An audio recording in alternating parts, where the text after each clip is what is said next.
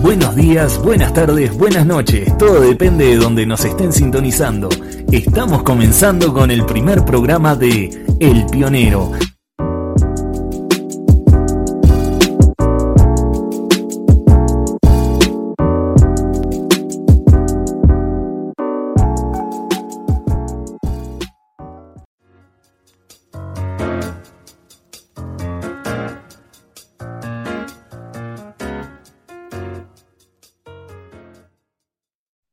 ¿Qué tal amigos? Sean bienvenidos a su primer episodio de nuestro programa, su programa El Pionero. Espero que estén bien donde sea que nos estén escuchando, pero para dar inicio nos acompañará nuestro compañero Iván Valencia. Claro que sí, bueno, como lo mencionas antes que nada, Alexis, pues gracias por poder iniciar este proyecto juntos.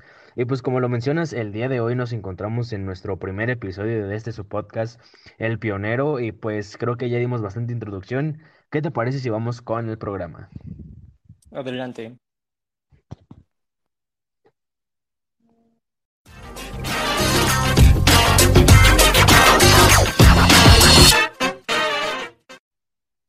Claro, y es que, bueno, me ha tocado ver que muchas personas no saben lo que llega a ser el arte y a veces como que confunden mucho ese concepto. Y bueno, el arte llega a ser un misterio e inclusive una polémica, pero siempre será algo ah, hermoso de apreciar ya que existen diferentes artes. Es más, todo en esta vida llega a ser arte, solo depende con qué perspectiva veamos las cosas. Sí, el arte, como bien sabemos, es la representación de los sentimientos, la imitación y de la creación del hombre para hacer ciertas esculturas y ese tipo de cosas, para transmitir los mismos sentimientos. Y pues más que nada es algo que se llaman las bellas artes y se pueden esculpir en ámbitos muy variados como la imagen, la materia, el sonido como lo podemos observar en pinturas como la pintura más conocida en este caso que es la Mona Lisa o algunas de las más conocidas en el material tallado sobre el tallado de las personas en unas piedras lisas que podemos encontrarlo como por ejemplo cuando el talón de Aquiles, que podemos ver una figura hecha en mármol tallada y se puede ver perfectamente los detalles de en este caso Aquiles y pues el sonido que se puede encontrar en todos lados como lo puede ser la música. Hablando de eso, a principios de la época eh, llegar a crear arte era algo fácil de hacer ya que bien podíamos agarrar una piedra, agarrar un cincel y podíamos hacer un dibujo y se convertía ya en arte, ya que así salieron las primeras palabras bonitas, las esculturas, las pinturas, entre otras cosas más que llegaron a crear. Y a día de hoy ya es complicado el inventar o el crear una obra de arte que cause un gran impacto. Aunque si nos metemos en las siete artes habrá una de las siete categorías donde puedan crear algo nuevo e innovador que consiga ese impacto. Sí, de hecho es básicamente es conocer las bellas artes que son la arquitectura, la escultura, la pintura, la música, la danza y el cine, más aparte no se nos olvide la literatura, claro que sí. Con estas podemos ver culturas como bailes tradicionales, la música que escuchan, la música que hacen, las pinturas, jeroglíficos históricos, entre bastantes otras cosas más. Y es que en el primer lugar tendríamos ya arquitectura, ya que este arte está más visto por llegar a ser eh, los pilares de la sociedad. Por las, por las diferentes formas de la arquitectura podemos observar la versatilidad que esas tienen. En una determinada época, la arquitectura expresa la cultura de las personas al cómo percibían ellos el mundo. Claro, y es importante para la sociedad, ya que nos proporciona el entorno físico en el que llegamos a vivir. Asimismo, como lo mencionaste, la arquitectura nos proporciona una expresión de la civilización humana en el tiempo, que llega a permanecer meses e inclusive siglos, como en el caso de los monumentos, que estos sirven para el estudio de generaciones futuras, donde podrán conocer un poco de nuestro presente y, y de igual forma del pasado, de nuestro pasado. Sí, pero antes de entrar un poco más de lleno al tema cultura, ¿te parece si vemos algo más relacionado al tema arte? De las siete bellas artes, ¿cuál es la que más te gusta, la que más te llama la atención?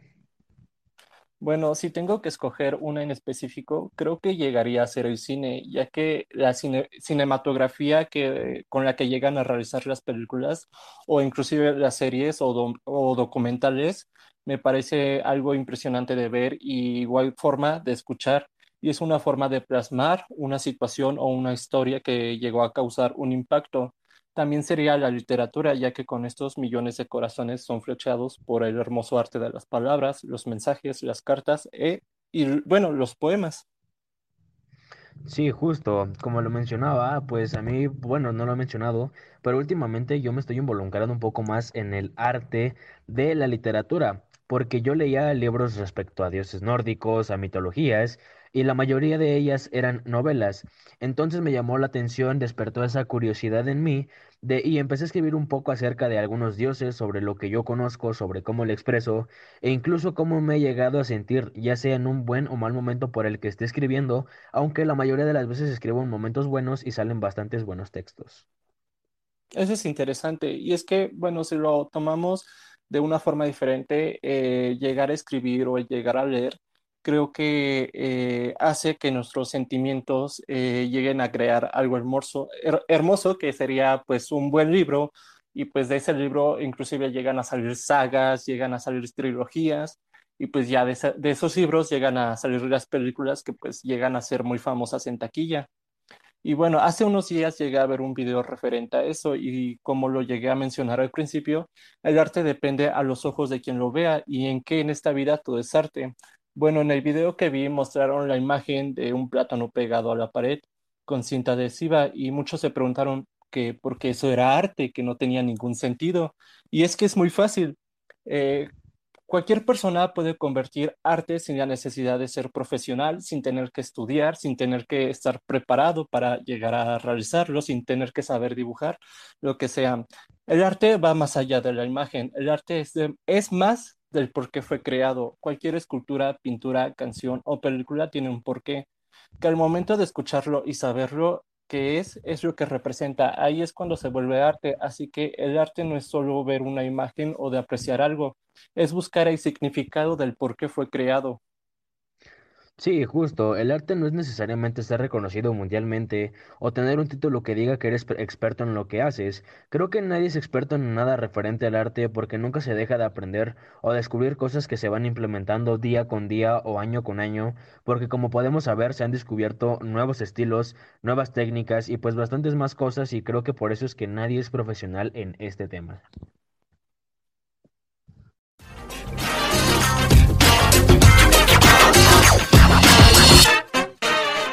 Un poco el tema, habías mencionado algo de la cultura. ¿Tú llegas a conocer alguna cultura o sabes alguna de ella? Bueno, eh, conozco varias, pero así como meterme más del tema, creo que me llega, me llega a llamar más la atención la cultura egipcia y más o menos ya China, aunque no le sé mucho. Conozco un poco acerca de ella, pero ¿nos podrías explicar un poco acerca más de esa cultura, de tus conocimientos que tienes referente a ella? O la antigua egipcia surge en el norte de África poco tiempo después de los asentamientos sumerios y duró aproximadamente 3.000 años hasta la conquista de los romanos. Los egipcios hicieron grandes avances en áreas de conocimiento como las matemáticas, la medicina, la arquitectura. Son reconocidos mundialmente por sus pirámides, que incluso algunos afirman que son construcciones extraterrestres aunque, bueno, llegaron a salir muchas imágenes y pues supuestamente en sus paredes que, llegan a, que llegaron a hacer sus jeroglíficos eh, dentro de las pirámides, pues hicieron eh, referente a eso de que supuestamente eh, llegaron los extraterrestres a la Tierra y los llegaron a ayudar a hacer sus pirámides, que sería cargando los bloques grandes de piedra. Sobresalen también sus templos y su arte, principalmente pinturas y estatuas dedicadas a decorar, decorar recintos funerarios muy importantes para los egipcios, que por su creencia de una vida después de la muerte, su sistema económico dependía de la agricultura, la minería y el comercio con otras regiones. ¿Y tú tienes algún conocimiento de alguna? Mm, bueno, sí, pero antes de responderte esa pregunta, por parte de lo que me gusta de la cultura egipcia de la que mencionas, son los jeroglíficos que ellos enmarcaban en su arquitectura, como para las entradas de sus templos, los reyes que hubo, y aparte la gran y gran historia de Anubis.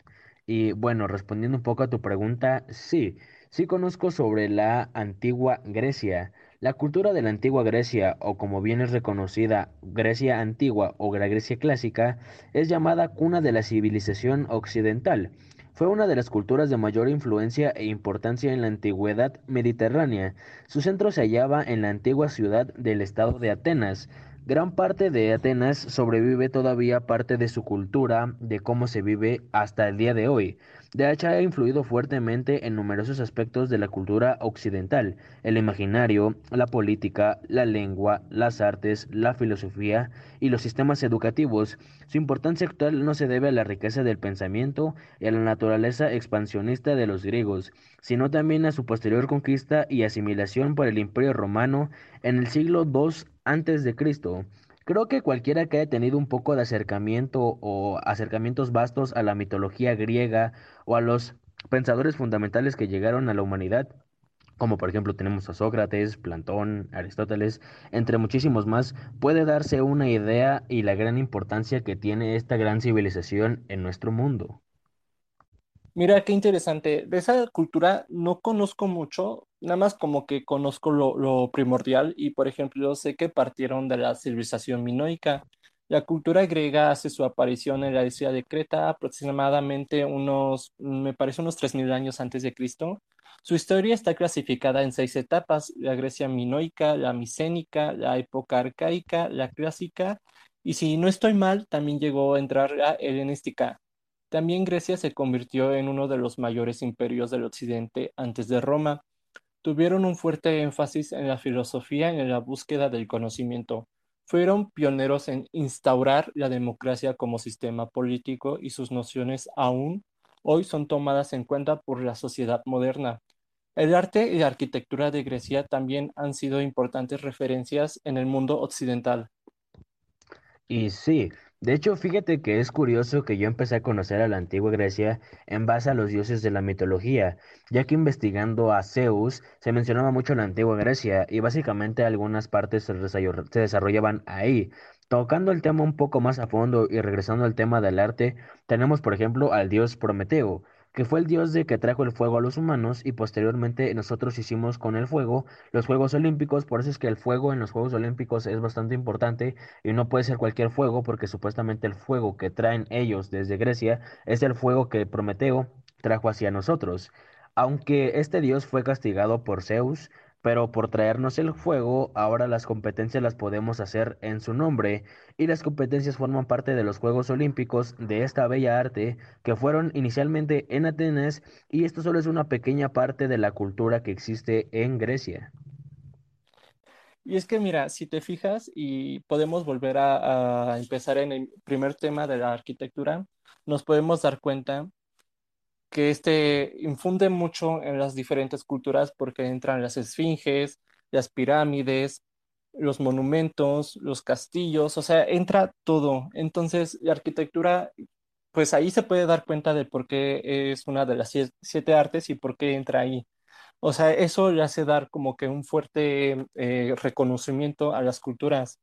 Y es que las distintas culturas del mundo que han existido a lo largo de la historia de la humanidad que serían las creencias religiosas, sistemas de gobierno, métodos de supervivencia y leyes morales, han cruzado caminos, aunque esto haya significado para algunos una sentencia de muerte desde los sumerios hasta las civilizaciones modernas. El hombre ha recorrido un largo camino de descubrimientos, de crecimiento y de guerras. Cada cultura ha dejado tras de sí un legado a sus sucesores y ha aportado de distintas maneras el desarrollo de la humanidad desde ámbito como la escritura hasta inventos particulares tales como la rueda. Eso sí, es importante destacar que es partir de la diversidad cultural y los encuentros y desencuentros entre los pueblos que el hombre sigue su camino de crecimiento. Referente a los legados de dichas culturas, entraríamos al tema de las siete maravillas del mundo moderno. Tengan en cuenta que se llegaron a ganar este puesto a pulso, y sí, y me gustaría entrar un poco más al tema de las siete maravillas del mundo, ahorita que entramos al tema de la primera arte, que como lo mencionas es la arquitectura. Les voy a mencionar, si no me equivoco, son las siete, las siete maravillas del mundo, del mundo moderno, que son la ciudad de Petra, que está en Jordania, el Taj Mahal en India, el Machu Picchu en Perú, la pirámide de Chichen Itza, que está en la península de Yucatán, en México, el Coliseo Romano, la Gran Muralla China, la Estatua del Cristo Redentor de Río de Janeiro en Brasil. Estos siete monumentos de todo el mundo fueron elegidos por más de 90 millones de personas en el 2017. Y sin más te parece si vamos contigo y nos y vamos una y una de estas siete maravillas del mundo. Sí, me parece bien. Y bueno, como lo llegaste a mencionar, Petra es la primera de las siete maravillas del mundo moderno. Esta ciudad de Jordania, originalmente conocida como Rakmu, es famosa por su arquitectura excavada en la roca, además de por su avanzado sistema de conductos de agua. Petra, constituida posiblemente ya en el 312 a.C., como la capital de los nabateos árabes, es un símbolo de Jordania, además de uno de los principales atractivos turísticos del país, más desde que en 2007 fuese elegida como una, de las siete maravillas del mundo moderno. Y como segundo lugar tenemos a ni más ni menos de una espectacular construcción y se trata de el Taj Mahal, una construcción funeraria levantada en el siglo XVII bajo encargo del emperador Shah Jahan en honor a su esposa favorita Mumtaz Mahal. De hecho, la tumba es la pieza central del complejo de 42 acres e incluso una mezquita y una casa de huéspedes, además de los jardines. Bueno, tenemos la tercera de las siete maravillas del mundo moderno, data del siglo XV. Se trata de la ciudad inca de Machu Picchu, en la región de Cusco, en Perú, situada en la cresta de una montaña a 2.430 metros sobre el nivel del mar. Esta construcción de estilo clásico inca, que los arqueólogos relacionan con una finca pensada para albergar al emperador inca Machacuti. Cuenta con tres estructuras principales, el Intihuatana, el Templo del Sol y la Sala de las Tres Ventanas y varios, y varios edificios periféricos de los que gran parte han sido reconstruidos para dar una mejor idea a los turistas de cómo era la ciudadela original maravillas del mundo moderno. Se trata de uno de los principales sitios arqueológicos de la península de Yucatán en México, que originalmente dio forma a la ciudad maya en la época precolombina dominada por el templo de Cuculcán. También es conocido como El Castillo, nombre con el que lo bautizaron los conquistadores españoles. Esta construcción sirvió como templo para el dios Cuculcán y consiste en una pirámide con una serie de terrazas cuadradas con escaleras que suben desde uno, desde, desde todos los cuatro puntos que existen en esta pirámide, porque como podemos saber, no solo existe una subida, sino solo existen cuatro hasta la parte superior. Y de hecho, un dato curioso es que si nosotros bajamos o estamos en una cierta determinada zona, al momento de dar dos aplausos de cerca de las escaleras que nos dan subida al lugar, podemos observar y podemos escuchar cómo se escucha el nombre de Cuculcán. Eso no lo sabía. Y bueno, eh, la quinta de las siete maravillas del mundo moderno está en Roma, la capital de Italia. Eh, se trata de su construcción más famosa y reconocible, el anfiteatro Flavio o Coliseo. Esta edificación, la más grande jamás llevada a cabo en su categoría, data del siglo I y actualmente es una de las más representativas de la época del Imperio Romano, así como de la antigüedad clásica en su conjunto. Se estima que el Coliseo podría albergar entre 50 y 80 mil espectadores que podían acudir hasta él para ver representaciones públicas como simulacros de batallas navales o dramas básicos de la mitología clásica, así como los concursos de gladiadores. Que por cierto, en sexto lugar no se nos escapa de la lista la Gran Muralla China, esta serie de fortificaciones de piedra, ladrillo y madera y las tierras que recorren las fronteras históricas del norte de China, construida en el siglo V a.C. y en el siglo XVI, sirvió como protección para el imperio chino en la histórica frontera del norte del país, en la que fue recurrentemente atacado por nómadas de Mongolia y Manchuria. Bueno, eh, de eso eh, tengo tres datos. Bueno, uno es un dato y uno es más como, bueno, dos son como historias, que sería el primer dato, es que su construcción tardó más de 2.000 años en ser completada. En ella trabajaron aproximadamente unos 800 mil personas y, por ejemplo, una de las primeras historias es que dicen que existe una leyenda que dice que la muralla china está construida con huesos humanos. Esto debido a que cientos de personas murieron durante su construcción. Se dice que sus huesos eran integrados a los muros de la muralla china. Eh, otra eh, leyenda dice que un dragón era el que determinaba por dónde se tenía que construir la muralla y que los constructores solo seguían sus pasos. La idea no suena tan descabellada si observamos que efectivamente la muralla parece un gran dragón cruzando las montañas. Es también una de las siete nuevas maravillas del mundo moderno, la, la escultura de Cristo Redentor de Río de Janeiro, en Brasil. Se trata de una estatua de 30 metros de altura y diseño art deco que corona la montaña que Corcovado, representado el cuerpo de Jesús de Nazaret. Esta obra, inaugurada en 1931, fue fruto del trabajo de las manos del escultor polaco-francés Paul Landowski y el ingeniero brasileño Heitor de Silva Costa, quienes también contaron con la colaboración del francés Albert Cacuot y del artista rumano George Leonida, siendo este el último responsable de la cara de Cristo. Para darle fin a este tema, ¿sabías que en el corazón del Cristo Redentor están grabados los nombres de las personas que participaron en su construcción? Algo así sabía porque como que llegué a escuchar esos típicos rumores de una construcción, pero también sabía que, por ejemplo, una de sus manos es más chica que la otra por 40 centímetros. Y bueno, creo que ya, ya hablamos bastante acerca del tema arte y cultura. Aunque hay temas que nos faltaron por tocar, porque siento que pues el tema arte es un tema muy expandible y por ejemplo de una rama sacas más ramas y de esas ramas sacas más ramas. Entonces como tal no hemos eh, abarcado todos los temas que quisiéramos tocar, pero pues para eso va a haber posteriores eh, episodios para que conozcan un poco más acerca de esto, para que aprendan y aprendamos juntos. Sin más que agregar, yo creo que nos veríamos en el siguiente episodio donde probablemente sacamos más temas. Igual nos podrían dejar un comentario de qué temas les gustarían, recomendaciones y ese tipo de cosas. Y bueno, Alexis, sin más, ¿te parece si le damos fin a este programa? Me parece muy bien y esperamos que les haya gustado nuestro primer episodio y esperamos que pues el apoyo que vayamos a conseguir en este pues igual vaya a venir en los siguientes episodios y hasta luego.